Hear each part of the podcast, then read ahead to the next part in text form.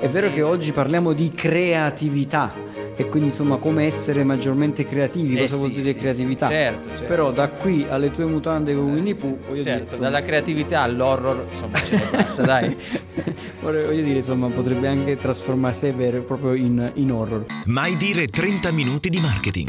Il podcast per imprenditori e professionisti che vogliono capire davvero come comunicare alla grande, far crescere il proprio business e vendere di più. Benvenuti su Mai Dire 30 Minuti di Marketing. Io sono Massimo Petrucci di 667.agency e dall'altra parte di una lunga, lunghissima cravatta rossa c'è sempre, sempre e sempre Giuseppe Franco che saluto. Caro Giuseppe. Sembrava un salmo, sempre si è rodato. No, va bene. sì, sì, ci sono, però sono in versione summer. Praticamente la cravatta è a maniche corte. Non so se esista, però è tagliata, è a metà, capisci?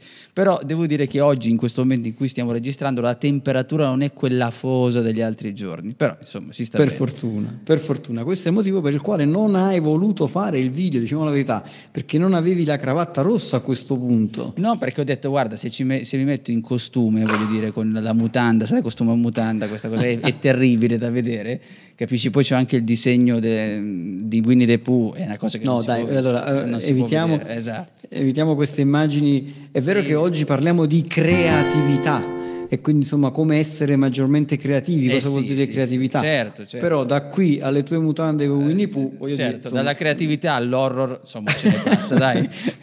voglio dire, insomma, potrebbe anche trasformarsi vero proprio in, in horror. Oggi parliamo di creatività e innovazione. Allora, stamattina erano più o meno le 9, sono arrivati tutti i ragazzi qui in agenzia. Io li ho chiamati, li ho riuniti in sala riunione, ho preso la mia clessidra da 30 minuti, quella vera, quella in vetro. Quella vera, polvere- non quella che sì, non sì, quella vera, nessuno, quella eh. vera. Esatta, esatto. Ho detto allora ragazzi, qui avete due giri di clessidra per prepararmi 50 idee, 50 frasi, eh, tra virgolette geniali, creative diciamo, per quanto riguarda questo nostro cliente abbiamo una grossa palestra, una delle più grandi eh, della Campania, che veramente fa migliaia di iscritti. Allora ho detto, ora vi mettete qui intorno a, questa- a questo tavolo e tirate fuori 50 idee in 60 minuti che devono essere idee estremamente creative. Chiaramente non ti dico lo sguardo terrorizzato, no? Oppure que- il sottotesto che non ti hanno detto, maledetto rompivalle. no? esattamente, esattamente. Allora, qual è il problema? Cioè, qual è la, la- la cosa dove tutti quanti si bloccano? Si blocca la maggior parte delle persone quando no, gli viene detto tira fuori un'idea creativa, no? tira fuori un'idea geniale, e che in realtà si pensa all'idea geniale, cioè si pensa a metterti lì, concentrarti e tirare poi fuori un'idea geniale, cioè qualcosa che sia superlativo, qualcosa che tu la guardi e dici wow, veramente questa è un'idea supersonica. Però in realtà le cose non funzionano così. E quello che ho detto al gruppo è stato proprio questo, cioè io voglio che voi, eh, dopo aver discusso un attimo di cosa stiamo parlando, di cosa fa questa palestra, avete- abbiamo raccolto un po' di dati, ce l'avete qui davanti a voi in questi fogli, iniziate a tirare fuori le idee più assurde, le idee più impossibili che vi vengono in testa, perché solo quando avrete tirato fuori 100 idee impossibili, la 101esima sarà quella wow, sarà quella creativa perché dovete iniziare a mettere in moto il cervello in una maniera diversa dalle solite cose. E quindi qui entriamo subito nel, nel vivo della situazione. Tant'è vero che le statistiche cosa ci dicono? Ci dicono che il 70% della creatività in realtà è lavoro. Cioè questo che non si riesce a capire. Le persone pensano che la creatività sia semplicemente qualcuno che eureka, arriva lì e istintivamente ha la grande idea ma in realtà la- nella maggior parte dei casi questo non avviene e nei rari momenti in cui avviene poi scava scava e ti accorgi che questa persona in realtà ragionava su questa cosa da tantissimo tempo e quello è soltanto la punta dell'iceberg di quando poi è arrivato il momento dell'eureka. Giuseppe. Guarda, ehm, hai detto delle cose dove sicuramente hai tirato in ballo tantissime paure, perché tu stai parlando di creatività. La creatività a parte dalla percezione che abbiamo, visto che tu hai precisato proprio lavoro, c'è anche una cattiva percezione che abbiamo sulla creatività. Ora lascia perdere chi è proprio dentro l'addetto ai lavori, che ne conosce bene le sfumature, però se tu pensi, allarghi la cosa al sentir comune, la creatività spesso viene associata come non lavoro, oppure una cosa fatta così, oppure pensa anche a alcune grosse aziende, questa volta li citiamo invece come, con demerito, mi, mi, perché spesso viene associata, associata la creatività a delle attività veramente futili eh, del lavoro, che, che, ne so, griffare le penne piuttosto che fare i calendari, e viene associato lì la creatività. Ecco perché poi si scredita il discorso del creativo. Invece no, perché qui si tratta anche di trovare eh, delle, delle idee appunto creative e che poi diventano innovative. Quando tu parlavi e raccontavi delle 50 cose che hai chiesto di fare, eh, mi è venuto in mente il fatto, uno, dei freni che abbiamo quando facciamo queste cose, perché pensiamo, eh, siamo agitati, siamo in ansia e quindi ci blocchiamo. Invece dovremmo tirar fuori tutto quello che ci passa senza mettere un metro di giudizio mentre lo facciamo, cioè proprio tiriamo, tiriamo, scriviamo, scriviamo, tanto poi viene da 51esima, come dicevi tu. E poi è il discorso che facciamo sempre io e te, è che tutti eh, sicuramente c'è quella che guarda un po' con uh, distanza l'ovvio, okay, la, l'ovvietà, le cose semplici le cose banali e puntiamo sempre alla cosa difficile e complessa, dimenticando poi che le cose semplici, veramente semplici, sono quelle che vengono facilmente digerite da chi ci ascolta, da chi leggerà, da chi dovrà interpretare la nostra idea. Guarda, qualche anno fa la NASA fece un test molto interessante sulla creatività. E stiamo parlando della NASA, non è che stiamo parlando non so, di, di, di Giuseppe Franco, no, no, dico vabbè. sì, no, ok, non è che stiamo parlando di noi due che ci mettiamo a fare un test alle persone, stiamo parlando della NASA. E eh, la NASA applicò un, un, un, test significativo sulla creatività a bambini di 5 anni, bambini da 10, ragazzi da 15 e poi oltre i 18 anni per andare a misurare proprio questa, questa capacità di essere creativi. E la cosa straordinaria che è venuta fuori è stata che i bambini di 5 anni erano al 98% creativi, quelli da 10, e quindi non è che abbiamo questo grande divario da 5 a 10, al 30% erano creativi, a 15 anni al 12%, da 18 anni a salire poi la, la, la, percentuale è precipitata al 2%. E questa cosa fa riflettere molto, perché più passa il tempo, più noi veniamo inquadrati in un certo tipo di ragionamento che tendenzialmente viene chiamato di convergenza. È un po' quando a scuola, a torto o a ragione, ti dicevano non andare fuori tema, cioè stai sempre in quel binario, muoviti su una linea dritta. E questa linea dritta, questo muoverti sempre sullo stesso eh, binario, questo seguire la strada A, B, C, D per arrivare a F, ti porta a fare le cose sempre allo stesso modo e a muoverti in una specie di zona di comfort che ti dice ok, allora se io devo parlare di una palestra, devo per forza mettere un palestrato o una palestrata, devo per forza mettere un peso in, in evidenza, devo per forza parlare di eh, dimagrimento, peso e cose di questo tipo, non posso io non starò qui a dire le idee creative che abbiamo avuto, perché altrimenti ce le svendiamo, ma i ragazzi poi alla fine non ne hanno trovate 50, sono riusciti ad arrivare a 40, uh, 38 idee interessanti interessanti di cui dentro ce n'erano qualcuno veramente forte che, che, abbiamo messo da parte. Perché questo? Perché l'idea convergente qual è? È quella che tu pensi a una cosa, quindi io penso alla palestra e penso a tutte le cose che puntano verso la palestra. Quindi se io penso alla palestra, quali sono le idee che convergono? Immagina come se, se, tu, se tu, avessi praticamente un, un telo di gomma, poi ci metti un peso su questo telo di gomma, chiaramente il telo di gomma affonda, no? si, si piega verso il fondo perché il peso lo va, lo va a piegare verso il basso basso e quindi tutto tende ad andare verso questo peso. Il peso è l'idea centrale, che è in questo caso la palestra.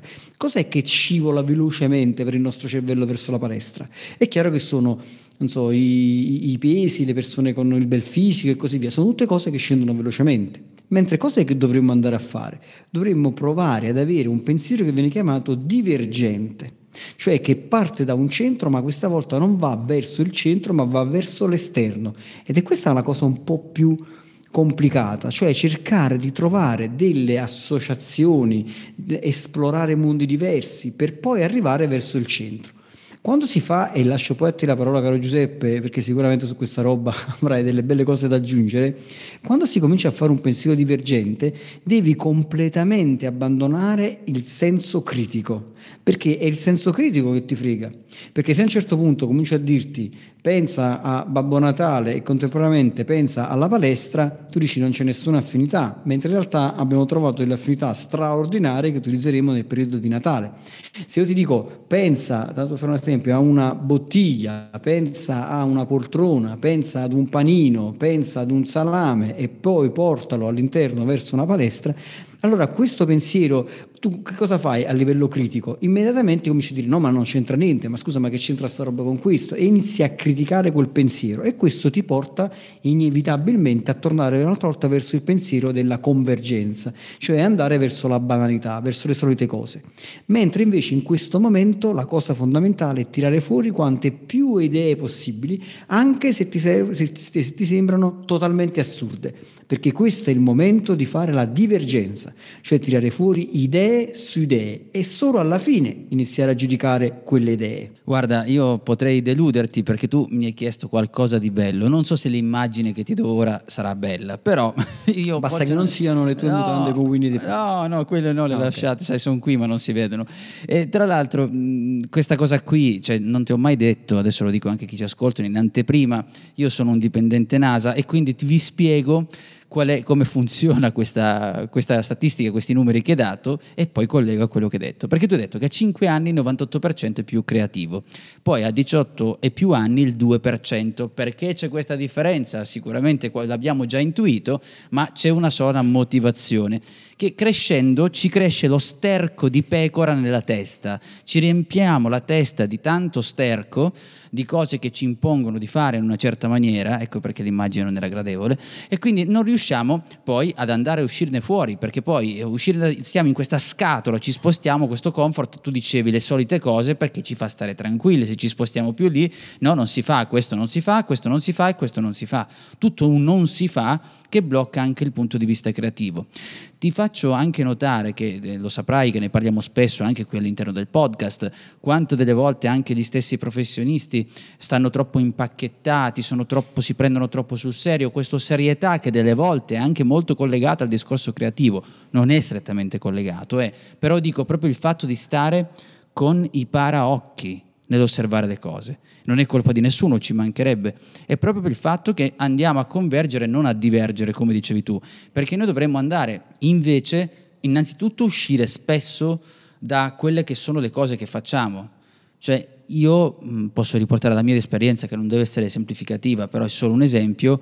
Eh, quando scrivo dei contenuti, porto, metto dentro, non so, l'Odissea, metto dentro, non so, l'altro giorno parlavo di Shakespeare, prendevo cose che tecnicamente non hanno nulla a che fare con quello che faccio. Niente, perché mm. porto dei pezzi dall'esterno. Te ne accorgi quando ti autofizzi nella mente proprio quando rimani nello stesso solco. Scavi, scavi, scavi, vai sempre in profondità.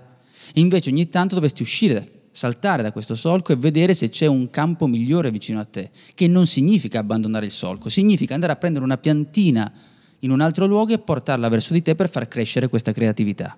È proprio così, guarda, allora ti, ti porto un esempio proprio, proprio pratico. Uh, stiamo facendo un, un, banner per uno dei, degli articoli del blog dove si parlava dell'esca, eh, probabilmente era, era, collegato, anzi era collegato a uno dei, degli ultimi podcast che abbiamo fatto, no? come creare un titolo che attragga veramente l'attenzione, quindi si parlava dell'esca e così via, eccetera. Allora uno dei grafici cosa aveva fatto? Aveva creato nell'immagine aveva messo tanti pesci attorno a un amo eh, perché quell'amo rappresentava praticamente il, l'amo con l'esca e quindi prima o poi uno di quei pesci avrebbe abboccato. Ora l'immagine di per sé non era male, però poi ah, guardandola con attenzione io ho detto guarda questa è un'immagine fatta bene ma molto lineare. Il pesce, l'amo, l'esca. Elimina questo amo e questa esca e mettici là dentro una bella ciambella colorata, una donaz cioè che sta lì, che sempre si mangia, però che non ha, cioè voglio dire, non è direttamente un, un'esca nel senso dell'amo che tu ti aspetti con il pesce, e crea un elemento di contrasto, cioè teoricamente un pesce potrebbe anche mangiarselo, probabilmente una, una danazza, una, una, ciambella così, però non è quello che de- normalmente il cervello si aspetta di trovare con un pesce che abbocca all'amo, ma si aspetta di trovare un amo con un'isca, ma in questo caso è tutto lineare, quindi l'attenzione sì c'è, ma non c'è niente di particolare che coglie l'attenzione, che, che spinge a saperne di più.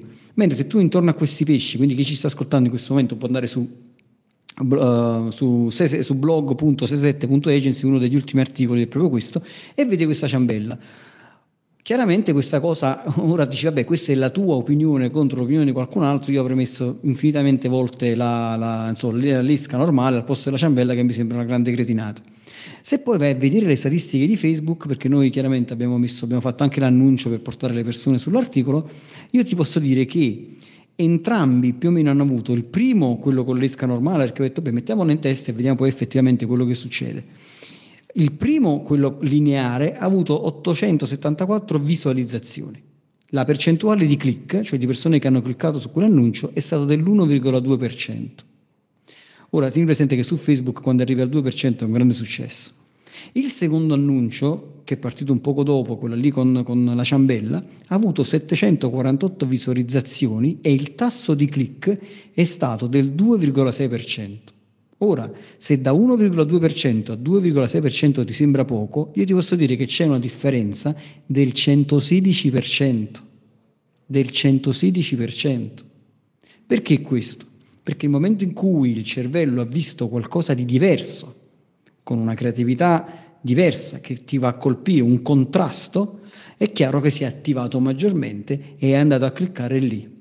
Questo vuol dire a volte fare un'azione creativa, semplicemente prendere cose diverse poi lo vediamo perché tra un po' andremo a vedere anche come si combinano cose diverse per creare innovazione, prendere cose diverse, in questo caso i pesci rossi e una ciambella colorata, metterle insieme per creare un forte messaggio comunicativo. E questo ovviamente penso che sia strettamente collegato al fatto che avete interrotto quello che sicuramente mi sono già ripetuto in altri podcast, è il flusso, cioè il flusso di un qualcosa. Noi siamo abituati a vedere una cosa in una certa maniera, tu raccontavi di questo pesce, noi il pesce ci aspettiamo, non so, l'esca con, eh, in una particolare maniera, poi quando vediamo invece una ciambella, giusto per essere un po' più sintetici, un dolce, è una cosa che non ci aspettiamo, quindi noi automaticamente diciamo, oh caspita, e ora che cos'è questa diversità? È un po' come se io mettessi la foto al contrario, è un po' come se facessi magari Ehm, tante volte, tra l'altro, questa cosa che tu parlavi proprio del banner, pensavo alla, non so se ti ricordi, probabilmente sì, quando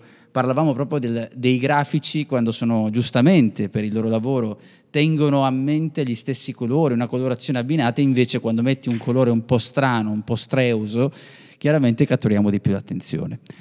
Ovvio che adesso qua far combaciare le due cose, quindi la creatività con andare fuori dagli schemi, senza però esagerare in questo, esatto, sì. senza esagerare, questo magari lo lasciamo dopo del perché senza esagerare, lo dico perché c'è proprio un passaggio che ha a che fare con la mente, lo teniamo per dopo e adesso andiamo avanti invece per vedere come possiamo mettere insieme questi pezzi. Allora, ritorniamo un altro al concetto di brainstorming, perché è molto importante, visto che qui stiamo parlando di creatività e poi anche di innovazione, cioè di come anche un processo creativo può portare all'innovazione, è fondamentale, abbiamo detto, passare dal concetto di convergenza al, conver- al, concetto di divergenza, cioè trovare tante idee. In questa fase, che possiamo chiamare semplicemente di brainstorming, è fondamentale cosa fare? Tirare fuori tante idee, anche idee assurde, non criticare queste idee, non criticare la persona che sta tirando l'idea, anche che se ci sembra assurda e magari ci fa sorridere, perché questo è il momento in cui è necessario andare proprio veramente sulla quantità, non sulla qualità, sulla quantità momento di divergenza. Dopodiché, dopo che si un, ci si è dato un tempo, io solitamente per abitudine all'interno dell'agenzia qui do un tempo, che potrebbe essere un'ora, potrebbe essere anche una settimana, cioè dipende dal lavoro che si sta facendo. Però se abbiamo stabilito che per, per, per un'ora o per le prossime due ore noi tiriamo fuori idee così come ci vengono, allora per quelle due ore non c'è critica.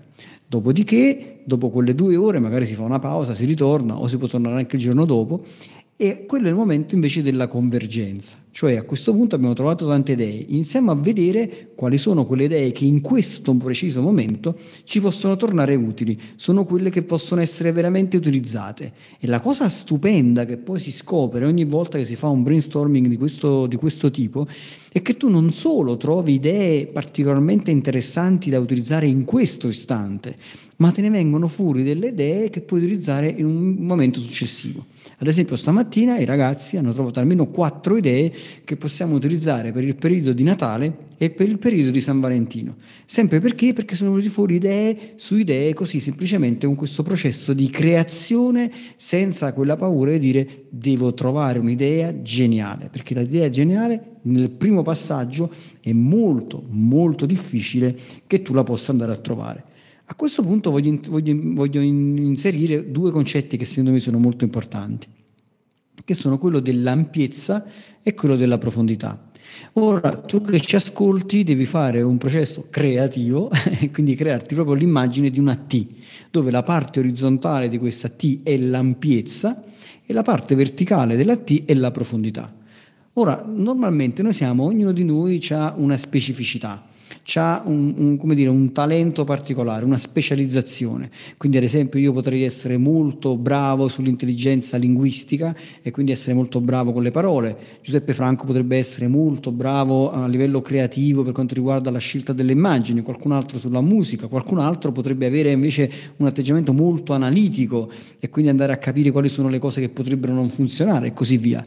Qual è la problematica? La problematica è che molto spesso, anche quando si ha, si, ci sono più persone che stanno lavorando a un progetto, però queste persone lavorano tutte quante nella propria singolarità, ovvero nella propria specializzazione per cui non si muovono in ampiezza, restano molto limitati. Questo che succede? Succede, tornando un'altra volta indietro, che continuiamo a lavorare in convergenza, cioè ognuno di noi nella propria specializzazione cerca di trovare l'idea geniale, cerca di trovare la soluzione geniale, la soluzione creativa, ma chiaramente muovendosi in maniera lineare non farà altro che trovare un'idea che sostanzialmente è un'idea o banale o lineare, cioè niente di eccezionale, che quando poi mettiamo sul mercato quello che stiamo facendo non sarà niente di straordinario, il messaggio non sarà straordinario, il, la, la, comunicazione che stiamo mettendo su non sarà accattivante, il packaging che stiamo creando non sarà niente di che. Perché? Perché ci manca l'ampiezza.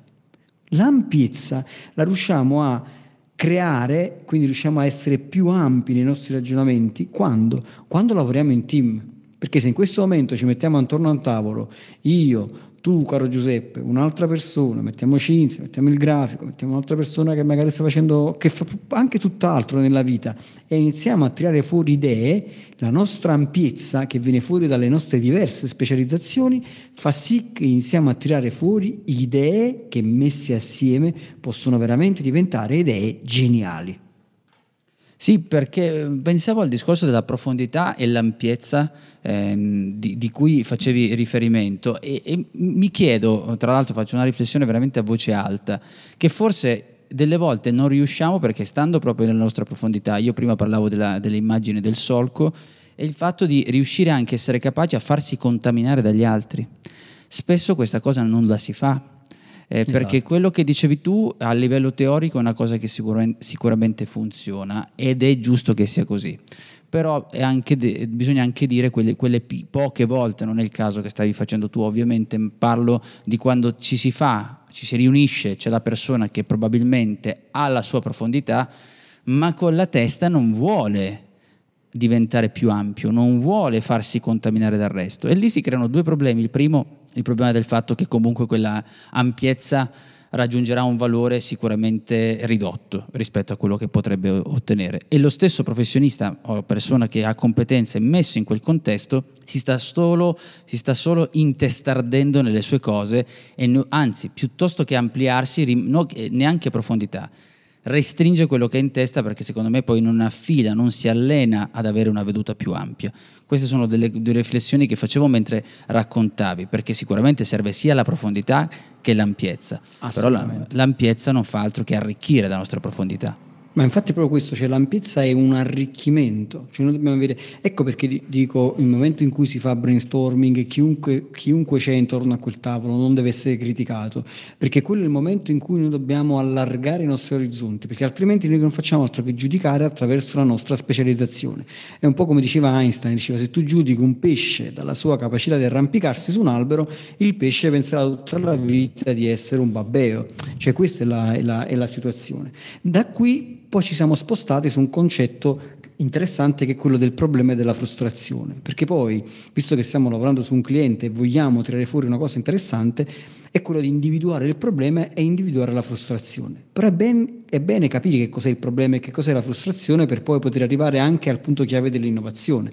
Il problema cos'è? Il problema è il divario tra quello che è e quello che invece dovrebbe essere. Cioè io mi trovo in una situazione, ecco, sono una palestra, qual è il problema? Il problema è che io oggi e qual è la situazione? È oggi sono molto sovrappeso, sono sovrappeso, cosa dovrebbe essere? Dovrebbe essere che io dovrei essere magari 10 kg in meno. E quindi questo è il mio problema. Qual è la frustrazione? Perché potrebbe anche darsi che io di questo problema non me ne frego niente. Quindi se ho un problema e non me ne frego niente, non ci fai business su questo problema. Questo problema diventa un'opportunità per un'azienda quando c'è una frustrazione. Quando è che una frustrazione diventa business? Una frustrazione è qualsiasi problema o esigenza insoddisfatta, quindi che sta lì e che qualcuno vuole in qualche modo andare a colmare, che la gente pagherebbe per risolvere. Quindi se io pagherei qualcuno per darmi delle indicazioni su come raggiungere il mio peso forma, oppure se ho un peso forma come diventare con il fisico scolpito, allora qui c'è un'opportunità. È qui che poi si può innescare veramente la chiave dell'innovazione, è qui che si può fare la differenza tra una qualsiasi palestra e una palestra che fa veramente innovazione. Quando? Quando trovi il punto d'incontro tra passione, l'esigenza del cliente e la competenza. Queste sono tre cose importanti. Qui, Giuseppe, una tua riflessione mi piacerebbe perché la passione da sola non ci fa niente. Tutti quanti potremmo avere la passione per eh, il fisico scolpito e poi magari non hai la competenza. Oppure potresti avere passione e competenza, ma non hai ben capito qual è l'esigenza del tuo cliente. Quando invece intersichi queste tre cose, passione, quindi nella tua comunicazione c'è anche energia, competenza, quindi c'è una grande specializzazione e capisci l'esigenza del cliente, allora riesci a trasformare quella frustrazione in un business. Sì, ehm, questo schema che tu hai citato eh, mi ricorda molto quello che generalmente uso anche nella scrittura, nel poter portare per esempio scegliere un argomento di cui parlare, nel public speaking e tutte quelle cose perché quando tu parli dici di passione, certamente noi possiamo avere le passioni più diverse, a parte che andiamo contro una logica di mercato. E se io sono, mi piacciono no, le olive, so una, una strana oliva del mondo che piacciono soltanto a me, non c'è mercato, quindi è inutile che ne parli.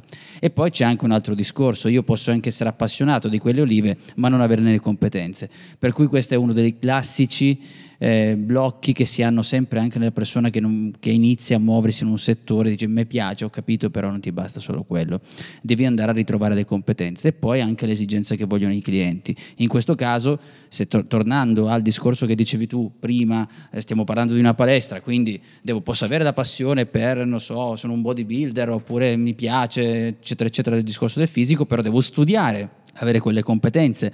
Per poter ehm, dimostrare insomma, di, avere, di essere capace di dare veramente una risposta legata alle esigenze dei clienti.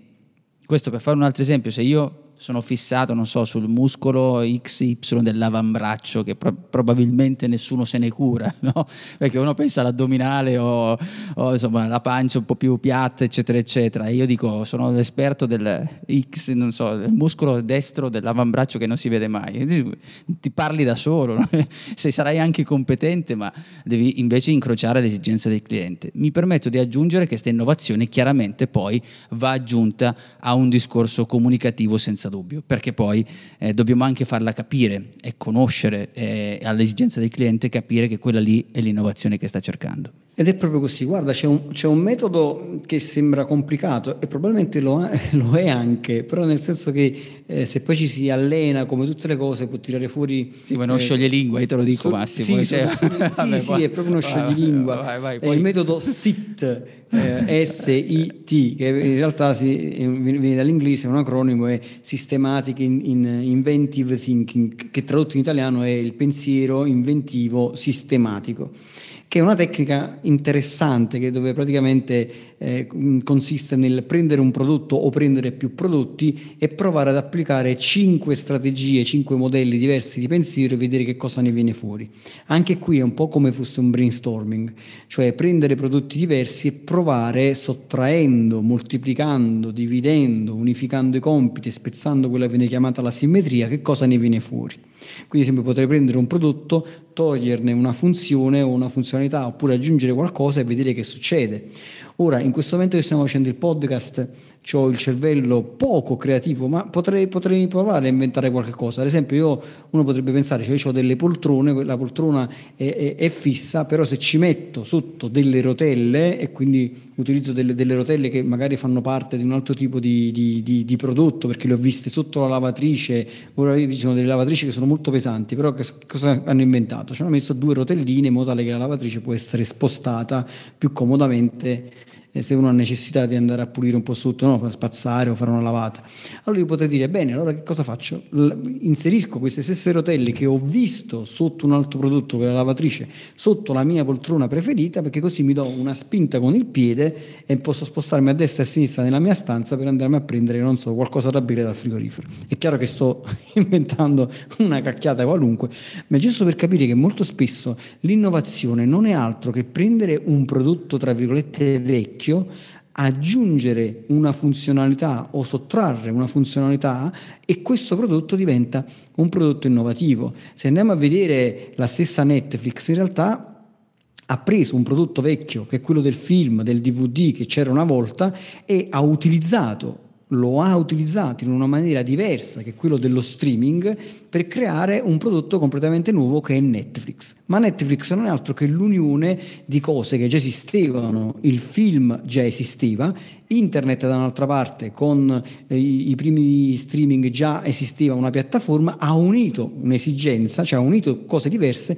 per andare a completare un'esigenza, quella che le persone volevano semplicemente vedere un film da casa ma un film da casa non è qualcosa di nuovo, non è che Netflix è andata a individuare un'esigenza completamente nuova e quindi ha inventato un prodotto completamente nuovo, non ha fatto altro che sottrarre, moltiplicare, dividere, unificare, cioè aggiunto, tolto, fatto delle cose per andare a creare un prodotto basato su cose che tutto sommato in quel momento esistevano, però per creare una confezione, una modalità d'uso completamente nuova e andare a soddisfare una frustrazione vecchia cioè quella di vedersi un film comodamente a casa che fino a prima si faceva magari col DVD o ancora prima con la videocassetta e fare in una maniera ancora più comoda, non devi neanche scendere da casa e andarti a comprare e a, noleggiare il DVD nel negozio, te lo vedi direttamente a casa semplicemente con un pulsantino sul telecomando.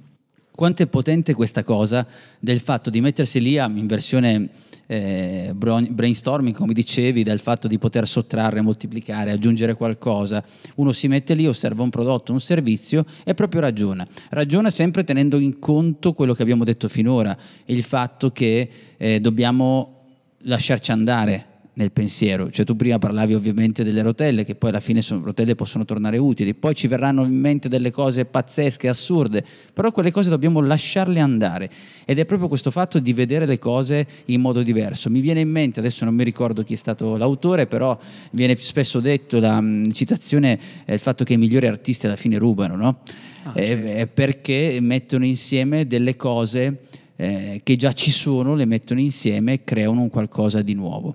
Questa cosa qui del già ci sono mi collega a quello che avevo anticipato, del fatto che non dobbiamo mai esagerare. Certe persone, ma questo succede nella, nella, linguistica, parlavi prima quando si parla, oppure quando si crea un prodotto un servizio, questa fatica di dover per forza fare qualcosa di nuovo. Attenzione che fare qualcosa di originale è la cosa peggiore che si possa fare a livello comunicativo. Lo dico per esperienza, non tanto per cose, frasi dette così. Per quale motivo? Perché se io faccio vedere a una persona un qualcosa di nuovo, di mai visto, la persona va in diffidenza perché non trova nulla nulla di familiare in quell'oggetto. Questo per dire, fa, facciamo finta che la lavatrice, tu parlavi di una lavatrice prima, giusto con le rotelle? Sì, sì, ok. sì. Facciamo finta che questa lavatrice, non so, abbia una forma stranissima, quindi la faccio innovativa, viene fuori, non so, un rombo, non si vede neanche il, non si vede dove si mettono i panni, non si capisce nemmeno che è una lavatrice. La metto lì con le rotelle la metto in un supermercato. Una persona o per, vabbè, per curiosità dice, vabbè, che cos'è questa e chiede, però quanta diffidenza c'è perché non ritrova nulla di familiare in quell'oggetto e quindi è molto diffidente ad avvicinarsi, ad andare lì. Se invece vede una lavatrice con le rotelle, c'è un elemento di familiarità che è la lavatrice in sé per quanto è, poi c'è questo elemento, possiamo dire assurdo, non so, possiamo definirlo come vogliamo, che sono le rotelle. In questa maniera però le- la persona o chi deve osservare quell'idea è più propenso perché trova sempre qualcosa di familiare. Questa cosa viene dimenticata, è un po' come diciamo le frasi, un po' quando uno deve parlare di ma devo dire tutto, non devi dire tutto nuovo, devi dire quello che c'è già e aggiungi il tuo pensiero, aggiungi il tuo elemento, parla, porta la tua idea, il tuo punto di vista. La stessa cosa possiamo pensarla qui. Quindi mettiamoci un po' giù con la testa a buttare tutte le idee più assurde, però non dobbiamo stare lì a massacrarci che deve venire fuori la cosa imprevedibile, perché poi non ha una non è detto, poi ovviamente ci sono le eccezioni, non è detto che sia così efficace, anzi spesso viene vista come una cosa estranea, lontana e quindi fallibile. Assolutamente così, perché questo, questo accade soprattutto quando tu resti chiuso in te stesso, chiuso nella tua azienda e non ti vai a preoccupare di quello che poi è molto importante e fondamentale e che poi è il bisogno, cioè il bisogno di andare a soddisfare. Guarda, ragionare su queste cose rientra in quello che viene chiamato il soft cost, cioè la pianificazione, l'ideazione, cioè sono dei costi che normalmente non vengono presi in considerazione perché si va sempre a lavorare sulle grandi cose, come dicevi tu, no, andiamo a lavorare sulle grandi idee, sulla grande innovazione, sulla grande ricerca. E ora, ora ti porto anche un esempio proprio su questa roba qua. Mentre in realtà lavorare sul soft cost, cioè prendere le cose che hai e poi vederle come migliorarle a piccoli passi, cioè una cosa che ne genera un'altra, provo, adatto, ne genera un'altra, provo, adatto, ne genera un'altra e così via, fino ad arrivare poi alla visione, cioè a quella cosa che poi wow, ha creato l'effetto wow, che poi vai a vedere non è altro che qualcosa che probabilmente tu già avevi lì, l'hai soltanto migliorata di un po'. Ma come l'hai migliorata? L'hai migliorata capendo il bisogno del tuo potenziale cliente da andare a soddisfare. Pensa che è stata fatta una ricerca eh, andando a vedere quali, quali erano quelle aziende insomma, che più applicavano questa cosa e Disney nei suoi grandi parchi e così via lavora molto su questo, cioè cerca di capire poi effettivamente cosa le persone vogliono più che proporre un gioco solo perché a qualcuno creativo all'interno dell'azienda è venuta fuori un'idea. E, e Disney pensa che il 40% dei costi di produzione quindi delle, di tutto quello che va a produrre, ma non solo nelle, nella, dire, nei, nei, grandi parchi giochi, ma anche in quello che fa, in tutto quello che fa, perché Disney è enorme come, come, come azienda, il 40% dei costi di produzione sono soft cost, mentre mediamente nelle altre aziende questo è meno del 10%. Perché? Perché generalmente si tende sempre a pensare alle grandi cose e poi queste grandi cose non si fanno. E da qui si arriva a un altro concetto molto interessante che è quello che viene chiamato job to be done, cioè il bisogno da soddisfare, che è una cosa molto interessante cercare di capirlo. E qui ti porto un esempio eh, dove ci possiamo fare questi ultimi due minuti di chiacchierata per poi andare in conclusione di questa, di questa puntata. Una grande catena di fast food voleva vendere più frappè e quindi cosa fa? Qual è il processo lineare che normalmente viene fatto?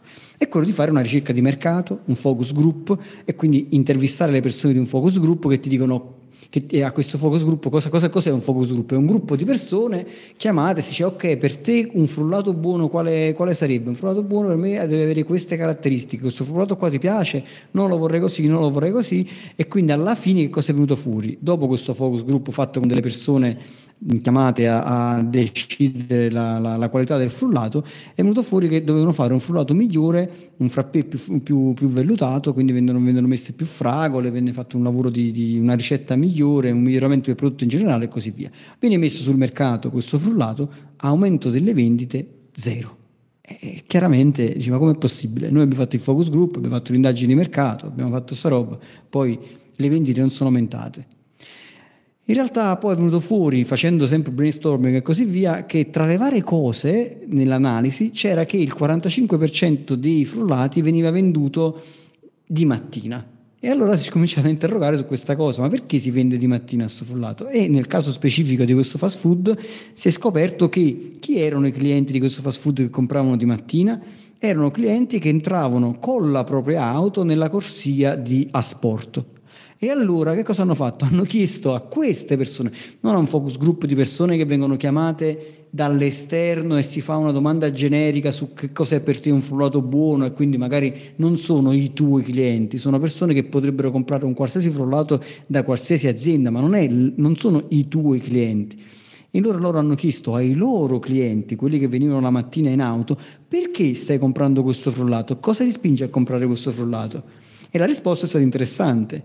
Loro volevano semplicemente qualcosa che li tenesse occupati lungo il tragitto che li portava al lavoro e che li saziasse fino a ora di pranzo.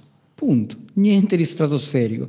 Per cui l'azienda non ha fatto altro che migliorare il prodotto secondo queste caratteristiche, ovvero che durasse un po', quindi magari sai, renderlo un po' meno, meno liquido e che desse più sostanza, nel senso che gli desse la, il senso di sazietà fino a ora di pranzo e le vendite sono aumentate di sette volte. A te la parola, caro Giuseppe. Oh, stavo riprendendo qualcosa, aspetta che mi è caduto, è caduto il mouse. Allora sì, eh, mi, mi, viene in mente che, questo ritorna un po', se tu pensi questa cosa, da analizzarla dall'esterno, sicuramente forse ti si mettevano, non ho pensato a capire, perché nessuno poi andava a cercare la risposta più semplice, che era il momento. Cioè alla fine è solo una questione di momento, in quel momento della giornata quel, quel bisogno si alzava in quella maniera, funzionava in quella maniera, il frullato serviva in quella fase e questo è quello che, che, ovviamente ci sfugge perché andiamo a trovare chissà che cosa, magari non lo so, per ragione o per assurdo pensavano che dovessero mess- mettere chissà quale gusto oppure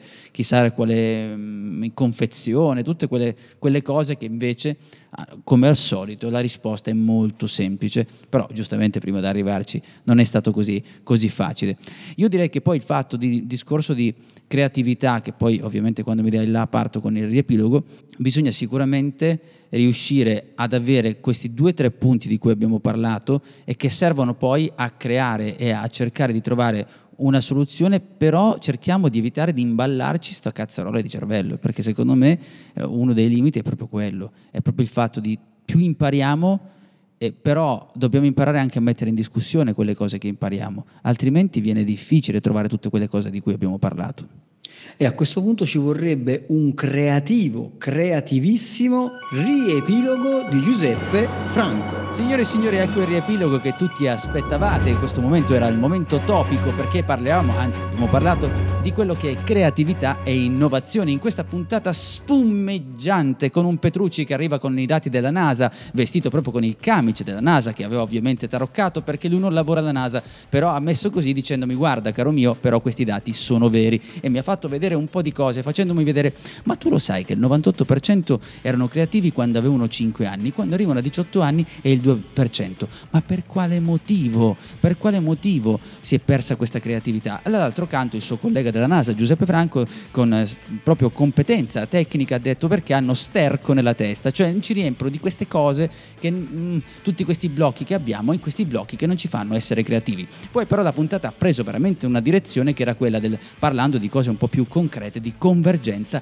e divergenza. La convergenza significa stare proprio nel nostro solco, nella nostra conoscenza che già abbiamo, nostra educazione tradizionale.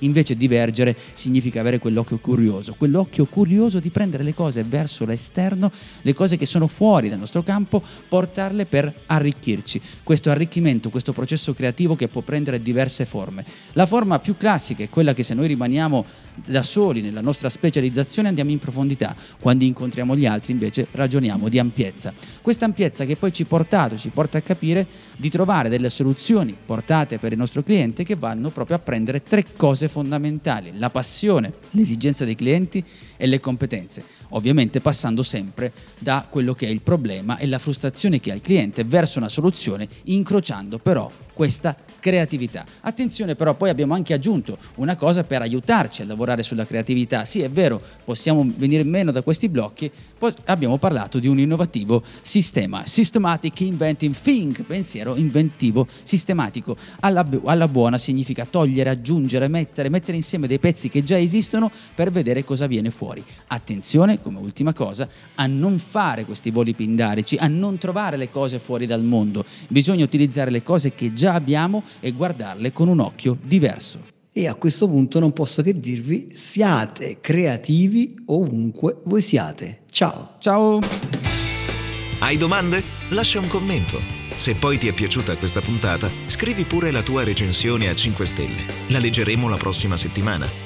Tutte le puntate di Mai Dire 30 Minuti di Marketing le puoi ascoltare su iTunes, Google Podcast, Spotify, YouTube e Spreaker. Inoltre su 667.agency slash podcast trovi i link a video, libri e a molte altre risorse.